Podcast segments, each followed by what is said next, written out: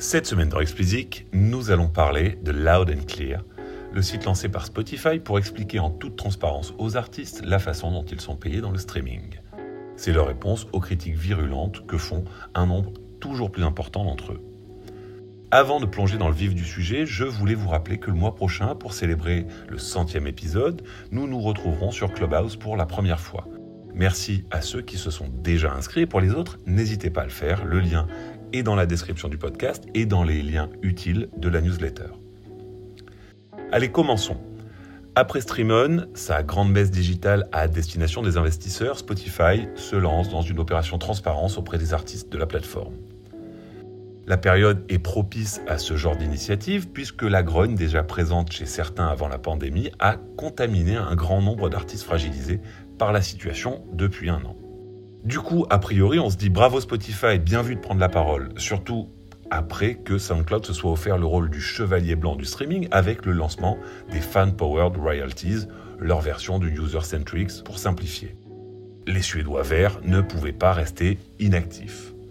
Du coup, j'ai plongé dans le site avec la curiosité d'un fan qui plonge dans le dernier opus de son artiste préféré, cherchant les nouveautés avec impatience.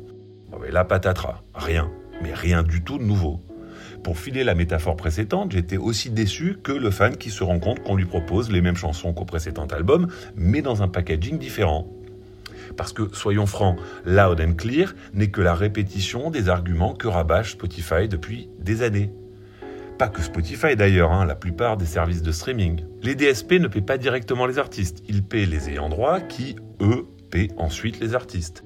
Comprenez entre les lignes, si vous, artistes, retirez de très faibles revenus du streaming, c'est la faute de vos avis de labels, éditeurs, managers, etc.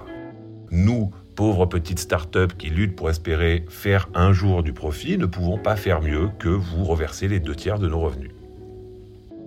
Alors cela dit, sur le fond, Spotify n'a pas totalement tort. Il reverse en volume des sommes gigantesques, 5 milliards sur la seule année 2020 selon eux. En outre, le streaming est le moteur de la croissance de l'industrie musicale. Et si le marché a fait plus 40% depuis 2014, c'est précisément grâce à ces services. Rendons à César, tout de même. Mais là où l'argumentaire tourne court, c'est que justement depuis 2014, les DSP, Spotify en tête, utilisent les mêmes arguments. Depuis 7 ans, on sert aux artistes la même rhétorique. Et pour couronner le tout, Spotify se targue de faire gagner toujours plus d'argent à plus d'artistes. Chiffre à l'appui. Là encore, c'est sûrement vrai, on les croit sur parole. Mais pour employer une comparaison tirée de l'actualité, ce serait comme passer de 0,1% à 0,2% de la population vaccinée, et ensuite de se féliciter de ce doublement. Sauf que les 99,8 non vaccinés et donc exposés s'en foutent un peu du doublement. Eh bien là, c'est un peu pareil. C'est effectivement une très bonne nouvelle que le nombre d'artistes ayant reçu de Spotify plus de 100 000 dollars sur une année ait augmenté de 85% depuis 2017. Ils sont environ 8000 artistes selon les chiffres annoncés. Génial, me direz-vous.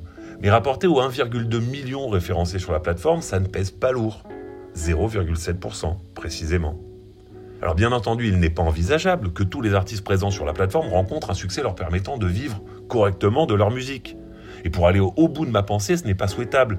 Pas souhaitable car les plus d'un million d'artistes référencés ne sont pas homogènes. Pas homogènes dans leur implication, pas homogènes dans leurs ambitions et surtout pas homogènes dans leur talent tous les créateurs ne sont pas destinés à trouver un public. Certains n'y arriveront jamais, quels que soient les efforts qu'ils puissent fournir. Et puis d'autres y arriveront sans avoir à en fournir beaucoup. L'industrie musicale a toujours été comme ça, elle a toujours eu cette part d'injustice, et on ne peut pas demander au DSP de changer ce qui est inéluctable en matière de goût.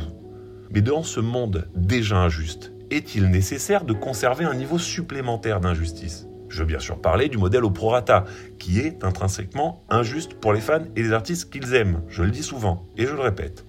Je suis le premier à avoir des doutes sur le fait qu'un passage au user-centric changerait substantiellement la répartition des revenus entre artistes. Toutefois, je pense que le modèle est tout simplement plus juste. Tu paies les artistes que tu écoutes. C'est simple et clair pour tout le monde, particulièrement pour les fans. Il est temps pour les DSP, Spotify en tête, de proposer autre chose à leurs partenaires pour parvenir à remettre du sens dans la relation. Car à terme, rien ne dit que les artistes de premier plan ne se décident pas à retirer leur catalogue d'un service qui continue à fonctionner au prorata. Taylor Swift, par exemple, qui a déjà été plus que véhémente vis-à-vis de Spotify par le passé, pourrait ne plus vouloir être disponible sur une plateforme qui lui donne de l'argent, qui devrait revenir à d'autres. Si un ou une le fait, d'autres suivront, c'est logique. Eh bien, espérons ne pas en arriver là. Ce ne serait une bonne chose pour personne. Allez, c'est tout pour cette semaine. Je vous le dis à nouveau, n'attendez pas avant d'aller vous inscrire pour Clubhouse et voter pour choisir le thème de la conversation. Comme d'habitude, si vous ne l'avez pas encore fait, abonnez-vous à la newsletter, le lien est aussi dans la description. Pour me soutenir, donnez-moi 5 étoiles sur Apple et abonnez-vous où que vous nous écoutiez.